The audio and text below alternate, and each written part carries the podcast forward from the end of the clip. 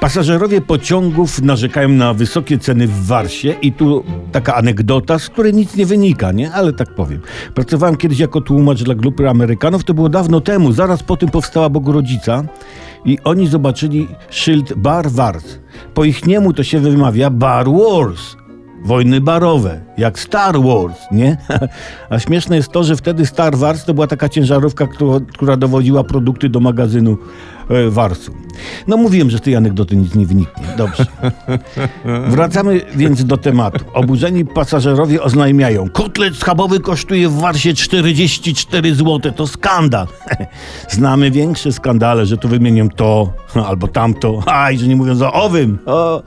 Ludziom w Polsce to się w głowie poprzewracało. Dawniej w podróż brali jaja na twardo, cały wagon capił jajami i skorupkami i zadowolenie jechali konsumując. To może teraz, jak już, e, nie wiem, musimy zjeść już tego kotleta schabowego w pociągu, to trzeba brać ze sobą schabowego właśnie do pociągu, z domu. Tylko warto schaba wtrynić na ciepło.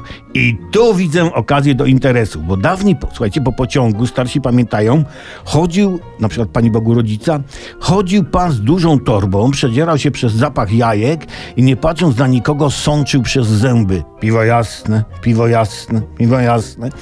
Teraz taki pan, albo nawet pani, choćby Ewa Kopacz, ona ma wprawę, e, mogliby chodzić z mikrofalówką po pociągu, w plecaku akumulator i patrząc się przed siebie wyduszaliby Schabowe odgrzewam, schabowe odgrzewam, schabowe odgrzewam, no. Później tylko dokupić do, do, do, do, do tych schabowych samych zimniorów w Warsie, taniej wyjdzie i już.